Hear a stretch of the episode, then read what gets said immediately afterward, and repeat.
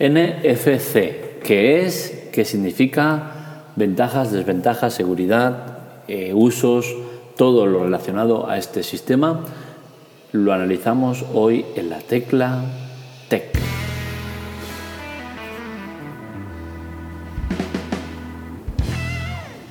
Primero de todo, ¿qué es el NFC? Se trata de un sistema de transferencia de archivos. Viene de las siglas, eh, con inglés particular y peculiar, de Near Field Communication. No sé si lo he dicho bien, mal, me es tampoco me quita el sueño, ¿no? El tema del inglés es una cosa que lo tengo cojo y es lo que hay. ¿Para qué sirve? Pues sirve para muchísimas cosas, eh, pero principalmente el uso que le damos es para el tema de pagos con el dispositivo, sea móvil, pulsera o reloj. Pero tiene otras muchísimas funciones, como es el tema de transferencia de archivos, fotos, entrar en el transporte público, fichar en tu puesto de trabajo y muchos otros mm, servicios que nos puede dar el NFC. Es un sistema que nació en el 2003. Es curioso porque eh, más de 15 años después sigue sin ser un referente eh, y a mí me sorprende, ¿no? porque tiene un sinfín de, de, salidas que es increíble. ¿no? Entonces, bueno, le cuesta mucho entrar a la gente, eh, los fabricantes ayudan a eso porque no están dotando a sus teléfonos con este sistema. Recordemos que Está en los gamas alta, más o menos sí que los tenemos bien cubiertos, pero gama media no tenemos cubierto el tema del NFC con un gama media.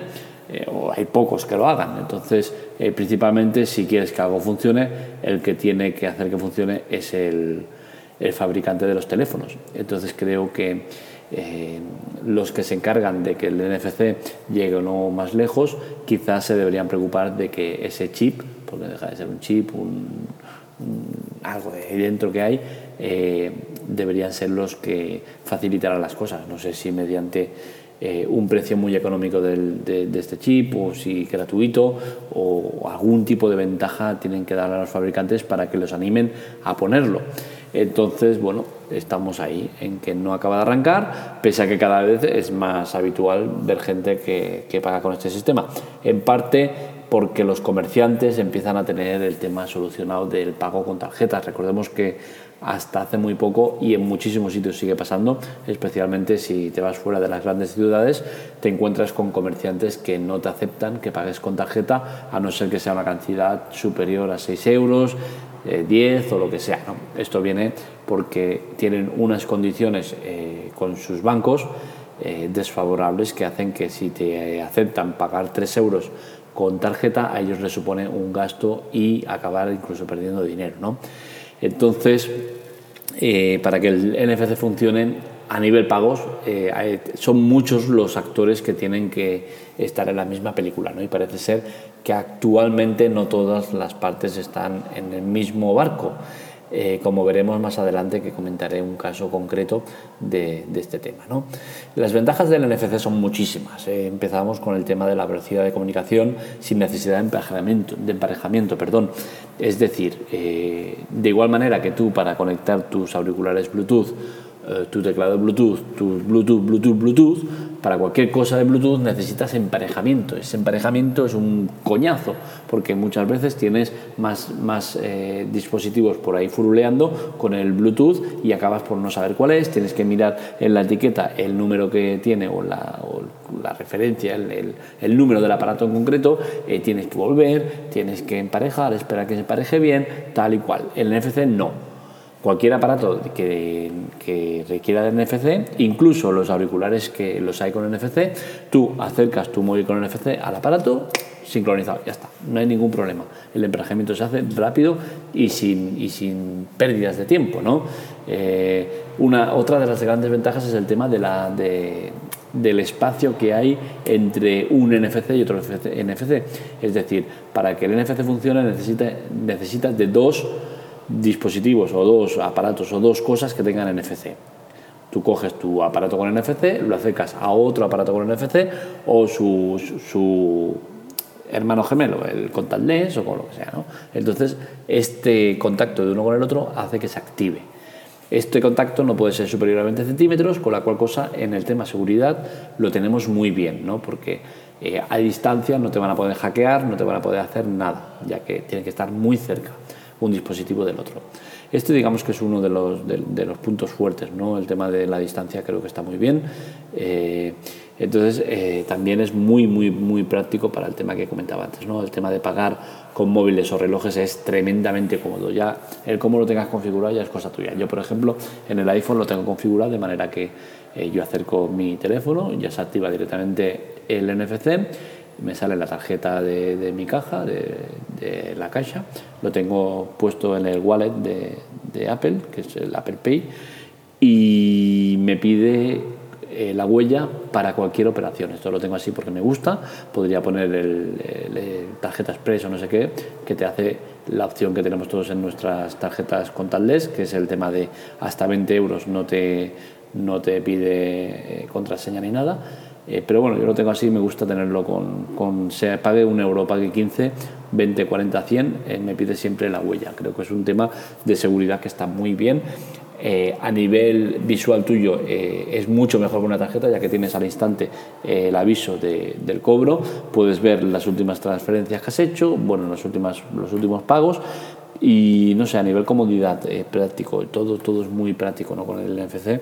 La verdad es que eh, conocía el sistema desde hace mucho tiempo, no lo he empezado a usar hasta ahora, en parte porque lo que comentaba, el fabricante no me daba la opción. Ahora sí que lo tengo con el iPhone, que tiene NFC, de, todos lo llevan. Entonces, eh, la verdad es que estoy muy contento y desde entonces no he vuelto a utilizar tarjetas. De hecho, no llevo ni cartera. Voy con el DNI y, y no, no uso cartera. Eh, la verdad es que está muy muy bien. Me gustaría que el tema del NFC estuviera mucho más ampliado y es la parte que tengo otro punto en el artículo que tengo en la Teclatec donde eh, hablo del tema este, ¿no? de que no está, eh, no está muy extendido, que es una lástima, ¿no? porque en el trabajo, pum, fichas con NFC, en el transporte público, pum, NFC, no hace falta seguramente ni que saques el dispositivo con todo acercarte y ya está. ¿no? Entonces, es, es, algo muy, muy, muy, muy negativo el tema de que no esté extendido, porque creo que es un sistema que es tremendamente bueno. ¿no? Eh, veremos si, si, todas las partes se ponen las pilas porque, porque a día de hoy no lo están. Y prueba de ello es, por ejemplo, eh, uno de los muchos, o que hay, me centro en este, pero bueno, hay muchísimos otros. ¿no? ING y Huawei se iban de pena. O sea, mi hermana, por ejemplo, ahora tiene un, reloj, que se la regalado para su cumpleaños, tiene eh, un reloj de Huawei inteligente que tiene NFC y curiosamente pues no puede hacer pagos con tarjeta. ¿Por qué? Porque ING no se lo permite. Y no se lo permite porque ING no es directamente compatible con el NFC, es decir, tú te metes en el wallet y no te. Apple Pay o Android Pay, como quieras llamarlo, ¿no? Y no te deja directamente ponerlo porque no es compatible pero sí que lo es a través de su aplicación. Es decir, pones la aplicación de ING eh, y validas conforme que el móvil ese puede, puede hacer los pagos. Entonces sí que ya podrías usar el NFC. Es algo que no es demasiado complicado de configurar, pero ya es la molestia de tener la aplicación de ING cuando, ¿por qué tengo que tenerla? Eh, y entonces en el reloj pasa lo mismo, pero eh, es peor porque la aplicación de ING no es compatible y ahí es donde ING está cagándola enormemente.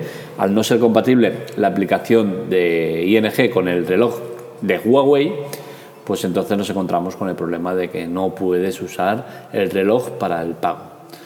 Eh, ¿Qué ha hecho mi hermana para solucionar esto? Pues hacerse una cuenta gratuita en una de, esos bancos raros de online o tal y cual, que sí que tiene eh, compatibilidad con el reloj y ya está solucionado.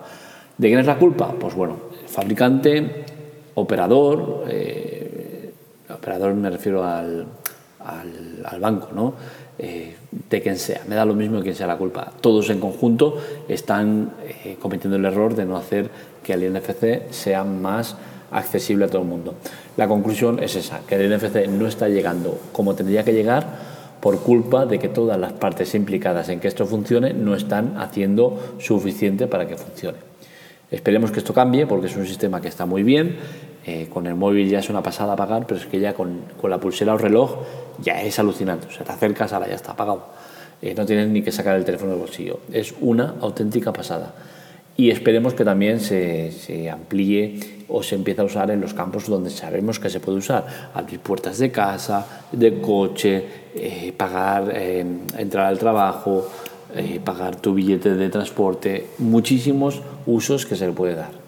Esperemos que, que esto cambie y el NFC empiece a ser lo importante que debería ser a día de hoy.